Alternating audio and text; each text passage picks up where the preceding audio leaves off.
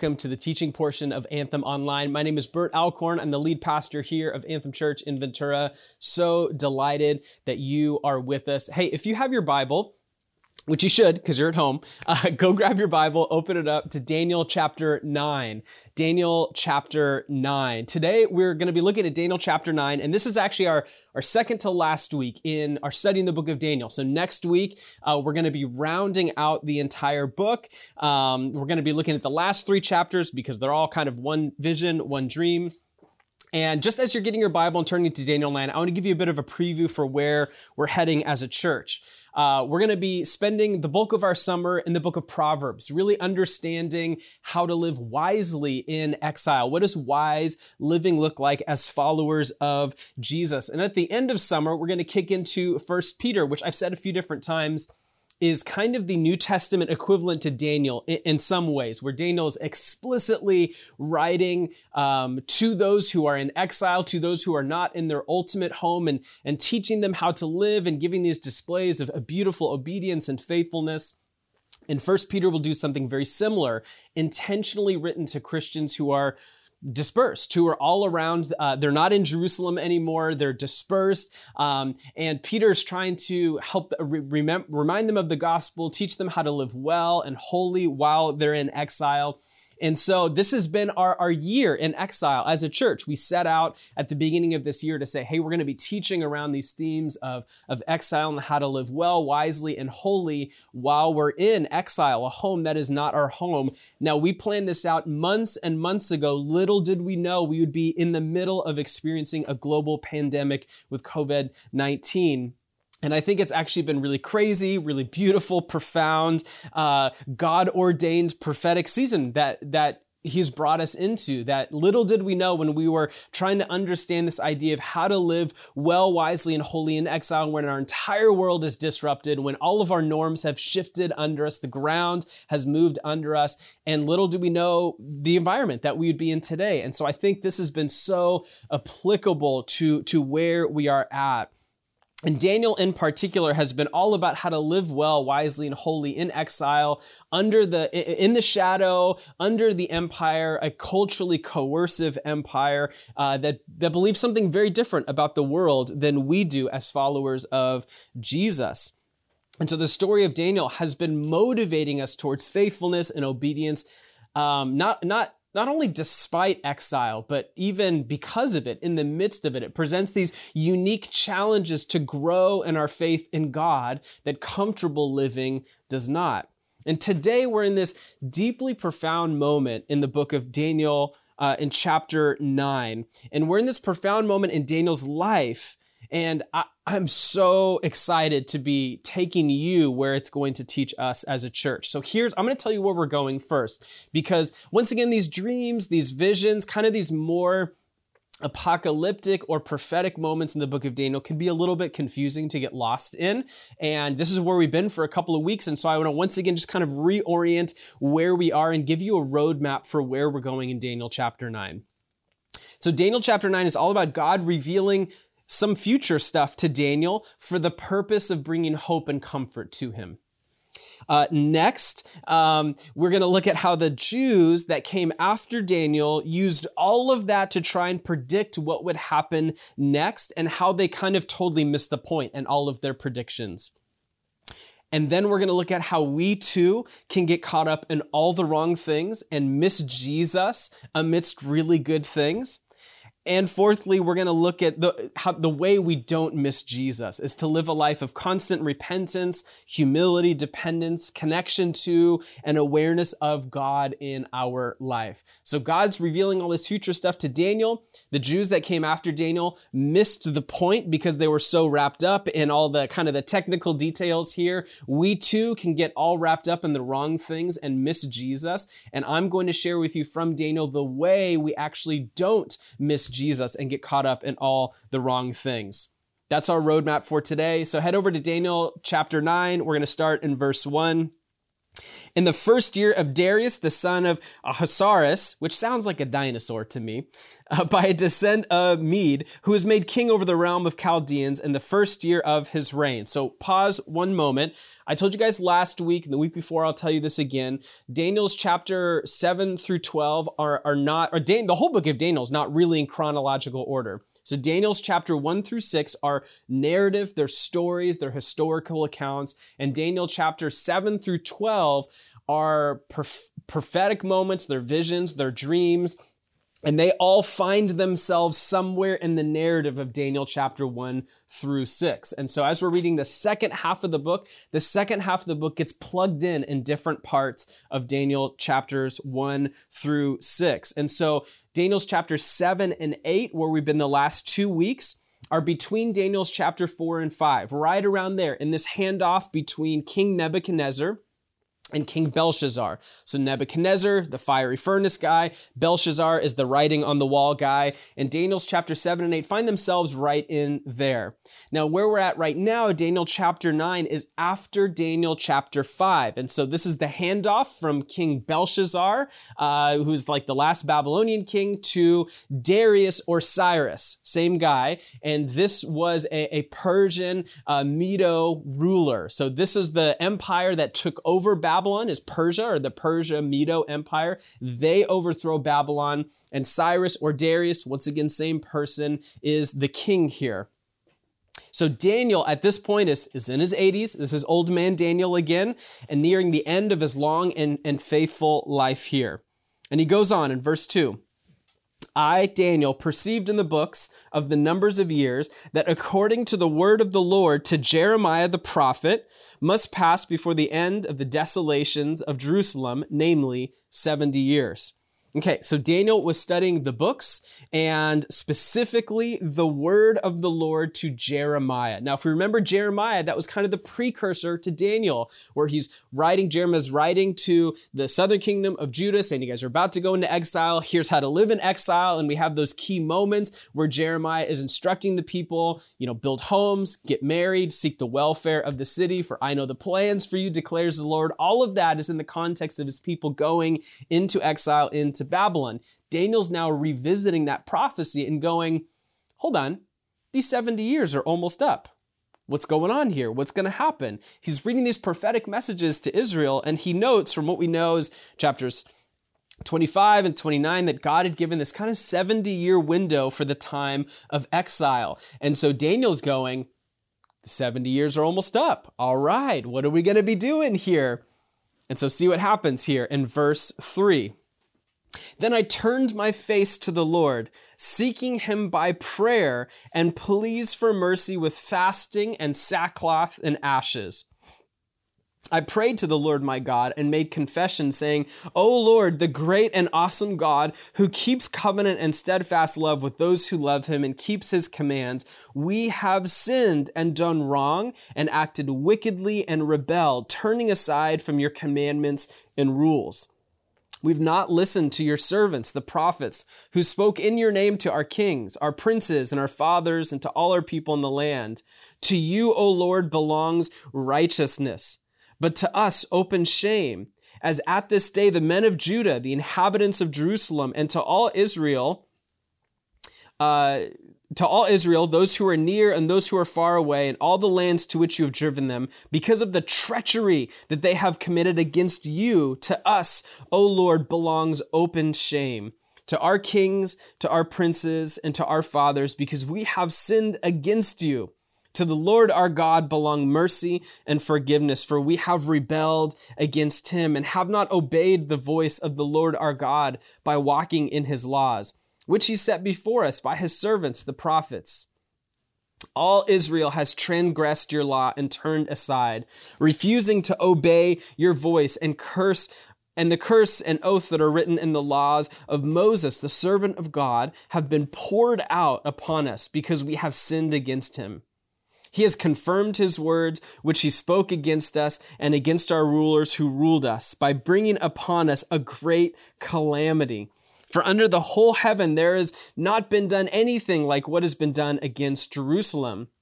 As it is written in the law of Moses, all this calamity has come upon us, and yet we have not entreated to the, the favor of the Lord our God, turning from our iniquities and gaining insight by your truth. Therefore, the Lord has kept ready the calamity and has brought it upon us. For the Lord our God is righteous in all the works that he has done, and we have not obeyed his voice. And now, O Lord our God, who brought your people out of the land of Egypt with a mighty hand, and have made a name for yourself, as at this day we have sinned, we have done wickedly.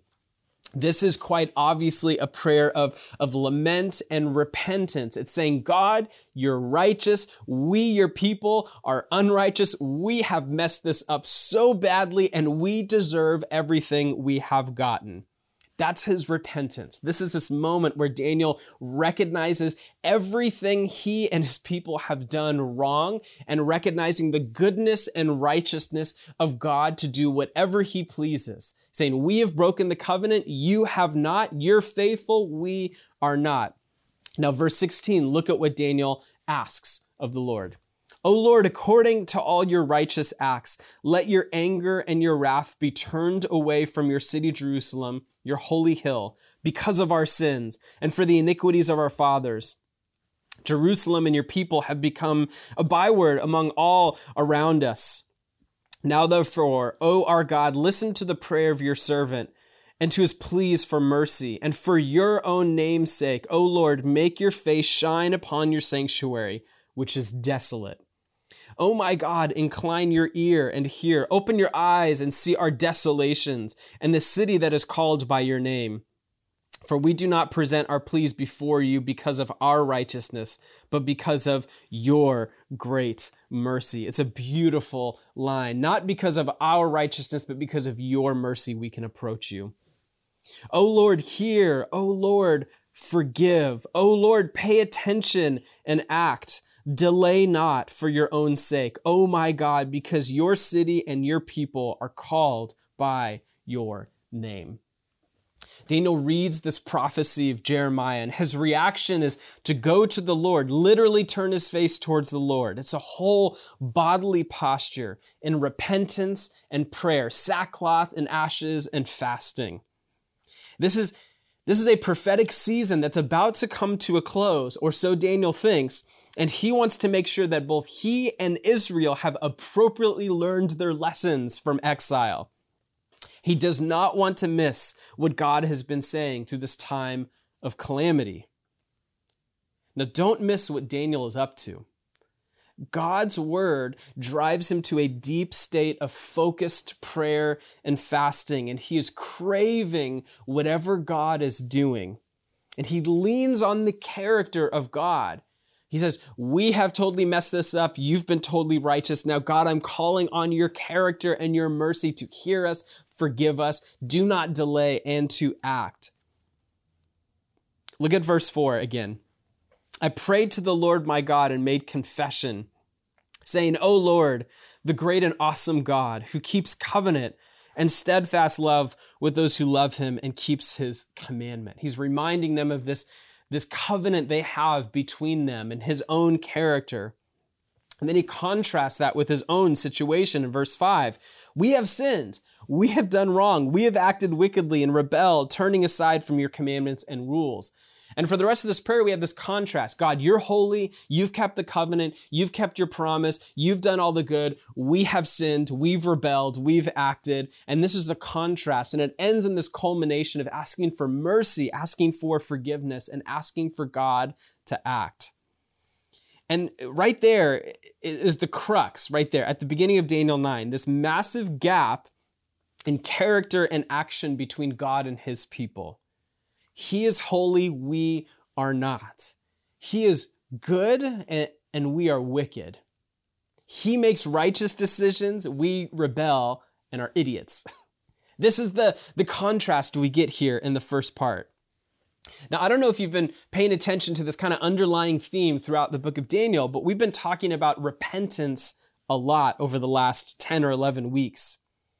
Now, I'm not saying our situation is just like Daniel's, because the, the sin of humanity, God sent the coronavirus. It's not what we're talking about here. Like the sins of Israel, God sent them into exile. It's not a direct one to one, but I think the, the parallels here are really profound and really interesting for us. Daniel's situation did drive him to prayer and repentance.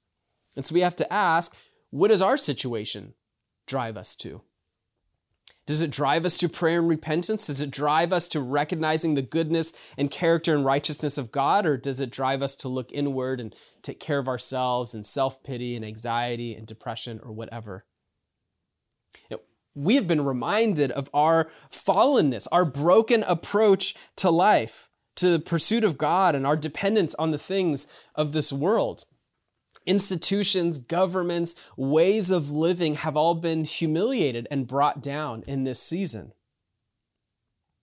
And as you look at God's word, does it drive you to repentance? In the same way Daniel looked to the words of Jeremiah and it drove him to prayer and repentance. When you open up something like Daniel chapter 9 or another passage, does it drive you towards prayer and repentance?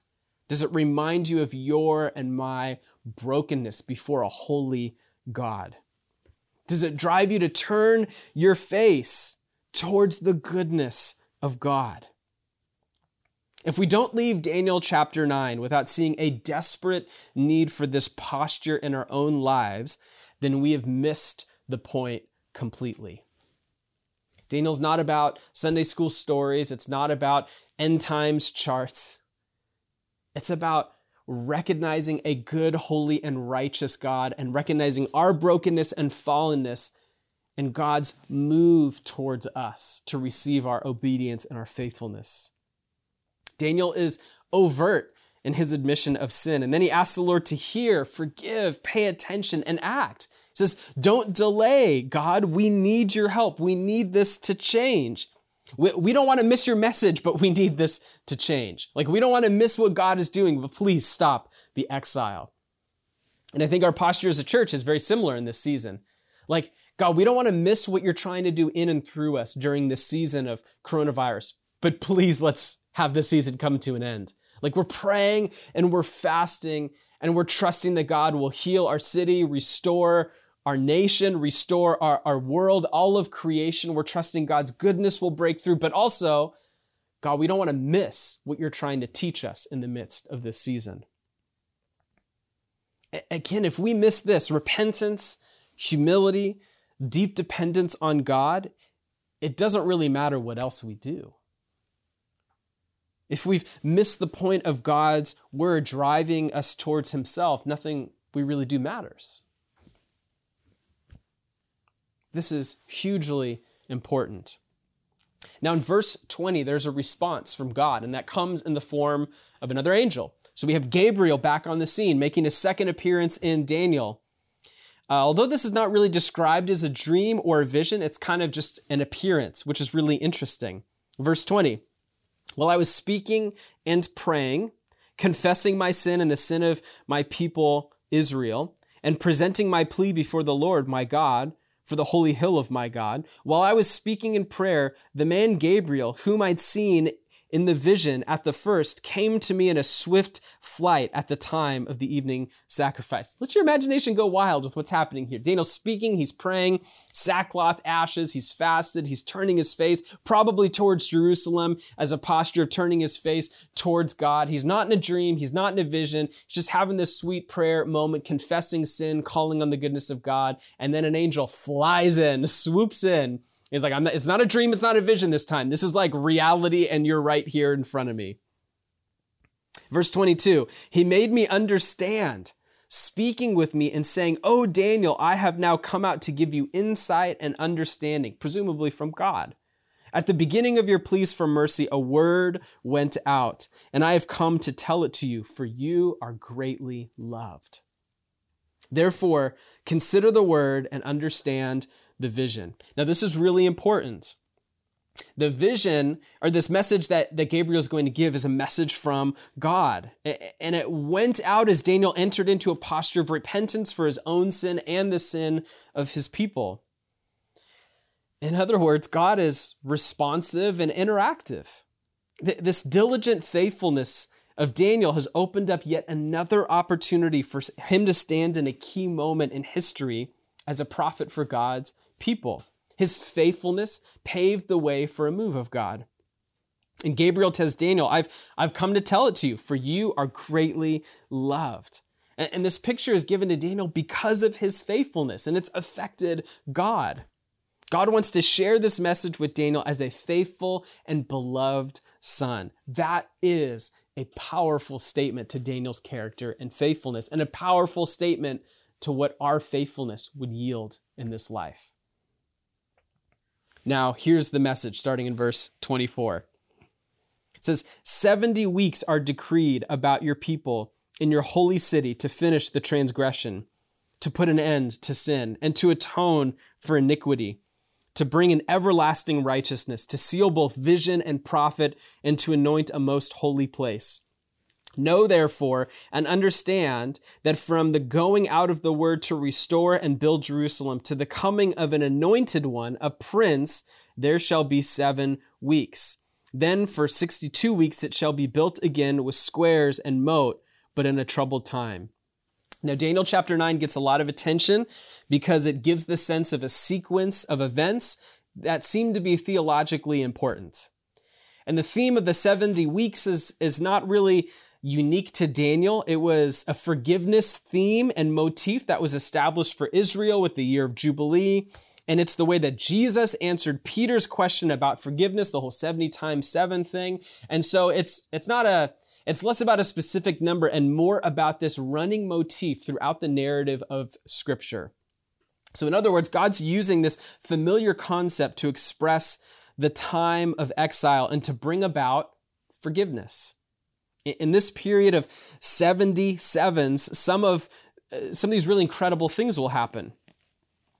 Uh, like to finish the transgression, to put an end to sin, to atone for iniquity, to bring an everlasting righteousness, to seal both vision and prophet, to anoint a most holy place or person. And as we look through that list, when we start to see a sense of this already not yet that we've talked about throughout the book of Matthew, Jesus has put an end to sin and will put an end to sin. He has brought and established an everlasting kingdom, and he will bring an everlasting kingdom and righteousness. And it seems to indicate kind of a dual fulfillment thing, again, that Gabriel was saying to Daniel. And this time frame was particularly important for the Jewish people. It's so important that around the time of Jesus, was when many of the Jews were starting to anticipate this anointed one or Messiah or Christ would be coming. And there was like a prophetic electricity in the air, which maybe just gives a little bit of weight and background to some of the heated moments between the Jewish people and Jesus or the Jewish elite and Jesus. There was this electricity in the ear, just waiting, anticipating the fulfillment of this prophecy in Daniel chapter 9. Continuing on, verse 26. And after the 62 weeks, an anointed one shall be cut off and shall have nothing. And the people of the prince who is to come shall destroy the city and the sanctuary. Its end shall come with a flood, and to the end there shall be war. Desolations are decreed, and he shall make a strong covenant for many with one week, and for half of the week he shall put an end to the sacrifice and offering. And on the wing of abomination shall come the one who makes desolate until the decreed end is poured out on the desolator, which is just a great name, the desolator, right? Now, this last bit is relating to what Jesus calls the abomination of desolation. And it's often viewed as having a few different fulfillments. So you have guys like Antiochus Epiphanes, Rome, and the destruction of Jerusalem that we see in Mark chapter 13. The future of uh, the man of lawlessness or the beast that we see in Second Thessalonians 1 or Revelation chapter 13. There's a lot of potential things that are going on here. But the picture we get here in Daniel chapter 9 is that there will be one who destroys the city and the sanctuary, that there is vindication for God's people and after a time of great trial, there will be ultimate victory for God and his people. Now, there are varying interpretations of when this will happen, but what is understood from all believers that read this passage is that it will happen. meaning that God will bring about his kingdom and his promises to bless, forgive, and restore. He will establish this kingdom everlasting. And it will come with an air of difficulty before the promises of Daniel 7, verse 14, is realized that the Son of Man is given this everlasting dominion, that there will be a time of difficulty for those who follow God. Now, when is this happening? Who's to say? But we can trust God because he has been faithful to keep his promises before. We can trust him because he is faithful. Now, this text tends to shift our eyes towards what's to come. And there are some key elements about the end times that the Bible seems to emphasize. It usually discourages charts and timelines and predictions and more encourages our posture as we see, quote, the day drawing near, to, to quote the writer of Hebrews.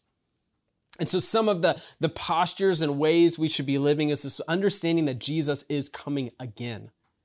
And that we know for those who love God, all things work together for good for those who are called according to his purpose. We see that in Romans chapter 8. And there will be final judgment that will determine eternity. Second Thessalonians 1 tells us. Ephesians 1 tells us our inheritance is secured through Jesus. Matthew 24 says things will get increasingly difficult as we move towards the return of Jesus. And in Matthew 24 and Philippians 1, we see that our role is the proclamation of the gospel until our death or Jesus' return. These are the important elements that the Bible highlights about, quote, the end times. It's not that we should be counting down the days. It's not that we should be making charts, predicting things, looking at a Mayan calendar, or whatever.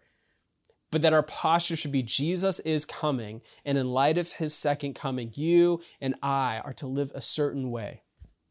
In light of all of that, our hope is ultimately built on the return of Jesus. That his came, he came once and he's coming again. And our urgency is shaped by the return of Jesus because we don't know when that's going to happen. And our posture is marked by the return of Jesus, that we can be confident that we are part of a kingdom that is everlasting. Now, for the Christian, for one who follows Jesus, all of life is seen through this already not yet context that Jesus has come once and he is coming again. And in between those two moments in time, Christians live a certain way. He's come and he's coming again, and that changes everything. So, how do we live in light of this? Or, in other words, how do we not get caught up in theological technicalities, in distractions that happen in life and not miss Jesus. The Jews missed Jesus. They were super in tune with the scriptures. They were super in tune with Daniel chapter 9. They were counting down the days till the Messiah would come and they still missed him. How do we not do the same? A couple of things here. I'm going to give us four things and how we live in light of Jesus' coming return and not miss Jesus in the meantime. First, do not be afraid. This is one of the most repeated commands in scripture is do not be afraid the visions of Daniel, the, the words of Jesus and Paul, the, the vision given to John in the book of Revelation, these are not given to incite fear in the lives of believers. We should not be terrified of the mark of the beast or the Antichrist or whatever. We should not be scared of these things. These are given to us as a picture of hope and comfort to produce like good, solid hope built on Jesus and his work. They give us a picture of God's power and ability to bring all things in human creation and human history to a point of produces his intended outcome. We should not be fearful of these things. These, these things should be encouraging hope in us. There are, there are elements of prophecy or apocalyptic literature that are designed to call people to repentance. God's people, not God's people. There are parts of it that are designed to call us to repentance. This is a good thing. But it doesn't incite fear. It actually invites us into his grace because we know he's at the ready to forgive. So, one, do not be afraid. Two, live with urgency and awareness. When the New Testament gives us pictures of the end, it often comes with encouragements like this be sober minded, be alert, be strong in the Lord, make the best use of time, always be prepared, let no one deceive you, stand firm, and so on and so on. Do you see a, uh, a theme there that's, that's developing? The calling of scriptures is that those who know and believe that Jesus is Lord should live as though his life changes our life, changes our mindset. We should live with a different mindset than those who don't believe that Jesus is coming back. You can live fully aware of the reality that Jesus is going to return and there will be a moment of judgment. And our role in the here and now is to live with such urgency and awareness of that day of judgment that it shapes our witness. That we should be passionate, quick to share the gospel of Jesus we should be actively, desperately praying for those in our life who do not know Jesus. With, a, with an urgency and an awareness, an awareness that there will be a day when judgment comes. And with an urgency of, we don't know when that day is. It should ramp up our evangelical witness. It should start to flex those missional muscles in our life. So do not be afraid, live with urgency and awareness. And third, keep the main thing the main thing. A pastor once told me, he said, quote, my main thing is to keep the main thing the main thing.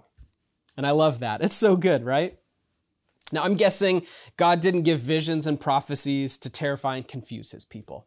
It was meant to bring hope, to produce confidence, and one of the, the key shepherding challenges that Paul gives to Timothy in the book of 1 Timothy in chapter 1 was to keep the believers' minds set on Jesus and, and to live with a pure heart and to not get distracted by all these other things that are not as important as Jesus. There's stuff here, even Bible related stuff. But Paul is still deeply concerned. He goes on and talks about don't get lost in endless genealogies and, and all those other nonsense. Don't get too wrapped up in all these secondary and, and tertiary issues. Keep your eyes on Jesus. Don't get caught up in all that stuff that isn't the main thing. Keep the main thing the main thing, which is Jesus and his work. This is why we say we are a gospel centered church because everything we think and do flows through the reality of the finished work of Jesus and his pending return. So we keep the main thing the main thing. The Jews in the first century had calculated the dates of the Messiah and were actively looking, and they still missed Jesus because they were all wrapped up in this other thing. They were not paying attention to the Jesus in front of them, they were paying attention to the dates and the timelines and the things on their pages. And my worry for those who follow Jesus in this particular time is to get caught up in all the wrong things. Maybe it's living in anxiety or the what ifs or the predictions about when life will get back to normal, whatever normal looks like after coronavirus. I'm worried that the Christians will get caught up in fighting for our rights and our preferences in a time and a place where self sacrifice is needed, for dying to oneself and taking up one's cross is demanded. And I'm worried that the Christians are going to get all caught up in, in being insular and, and, living off mission. And, and so, even this is one of my just worries from a leadership strategy standpoint as we look down the barrel of not really being able to meet in person in a large group gathering for quite some time. And our leadership team is thinking through things like what does it look like to do some house church stuff or to elevate community groups, to uh, have people in their homes. And all of those things are, are beautiful and amazing. And I'm excited for some of the things the Lord might be brewing in our church. But I'm also worried all that stuff could breed a lot of like insular living and ignoring or forgetting about mission, about those who are lost in our life. And there's this posture of repentance is what opens the door for us to see Jesus in every area of our life. That was true of Daniel, and it was true for the Jews in the time of Jesus, and it's true for us today. That when we start getting wrapped up in issues that are not really the main thing, a, a realignment of confession, repentance, of Jesus, help me see you in this moment, is sometimes all it needs to keep the main thing the main thing. More important than trying to figure out when the end times are, or what's going to look like, or when everything will happen, or when we're going to get out of this coronavirus season, or all the other things that are plaguing our mind right now. We need to learn how to live in a posture of repentance and readiness to hear from the Lord, which is the fourth thing here. So don't fear, live with urgency and awareness, keep the main thing the main thing. And fourth, live a lifestyle of repentance and dependence. I love what one NT, uh, New Testament scholar, N.T. Wright, says about this chapter. And he says, if you want to be Daniel 7 people, you've got to be Daniel 9 people first. And I love that. Daniel 7 is all about the victory of this coming Messiah, the Son of Man. And Daniel 9 is all about repentance and how we've messed up and we need to realign our hearts back to God. And he says, if you want to be Daniel 7 people, living in the victory of Jesus, we have to be Daniel 9 people, living in the repentance and dependence that understanding we serve a holy God and a broken people brings about. Meaning, if you want to experience the fullness of the everlasting kingdom or life and life to the full, as Jesus said in John 10, the posture of repentance and the willingness to endure and persevere are essential. Now, here's the reality God has a plan. He, we've seen this all throughout the book of Daniel. Yes, his people are in exile, but that's not the ultimate plan. God has a plan for his people. His plan is to eradicate sin and create an everlasting righteousness, this kingdom of heaven. Jesus is the fulfillment of God's plan. And now our lives center around receiving the gift of Jesus as King and taking that plan to all people everywhere. He is our priority. He is our preeminence. We don't want to miss him by getting caught up in all these other things that don't, do not matter. So, what we're going to do is we're going to end our time in Daniel chapter 9 by reading a bit of Colossians chapter 1. Because we want to not be afraid, Jesus is victorious. Want to live with urgency and awareness because Jesus is coming again. Want to keep the main thing the main thing because Jesus is the main thing. And we want to live in a posture of repentance and dependence because we know we are broken, we are fallen, we are human, and that requires this posture of humility approaching a holy God with a good plan for us. So we're going to end by reminding ourselves of Jesus and all his beauty and power and glory. Colossians 1, verse 15. He is the image of the invisible God, the firstborn of all creation. For by him all things were created in heaven and on earth, visible and invisible, whether thrones or dominions or rulers or authorities. All things were created through him and for him. And he is before all things. And in him all things hold together. And he is the head of the body, the church. He is the beginning, the firstborn from the dead, that in everything he might be preeminent. For in him all the fullness of God was pleased to dwell, and through him to reconcile to himself all things, whether on earth or in heaven, making peace by the blood of his cross.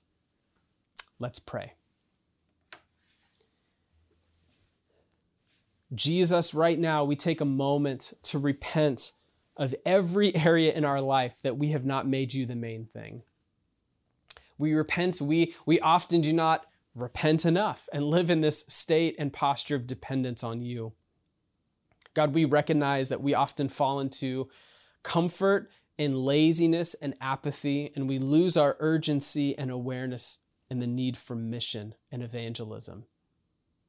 And we admit and confess we are so fearful when you tell us we have no reason to be afraid. Jesus, we ask that you would make us into people for whom you are King. And we ask that that reality would shape every part of our lives. We ask your Spirit's help because left to our own devices, we will just revert back to being afraid, to being prideful, to ignoring you, and to being caught up in all these other things. And so we ask Holy Spirit, that you would help us change to become the kind of people who want to be with you, to become like you, and to do the things you did. We pray this in the name of Jesus. Amen. Amen.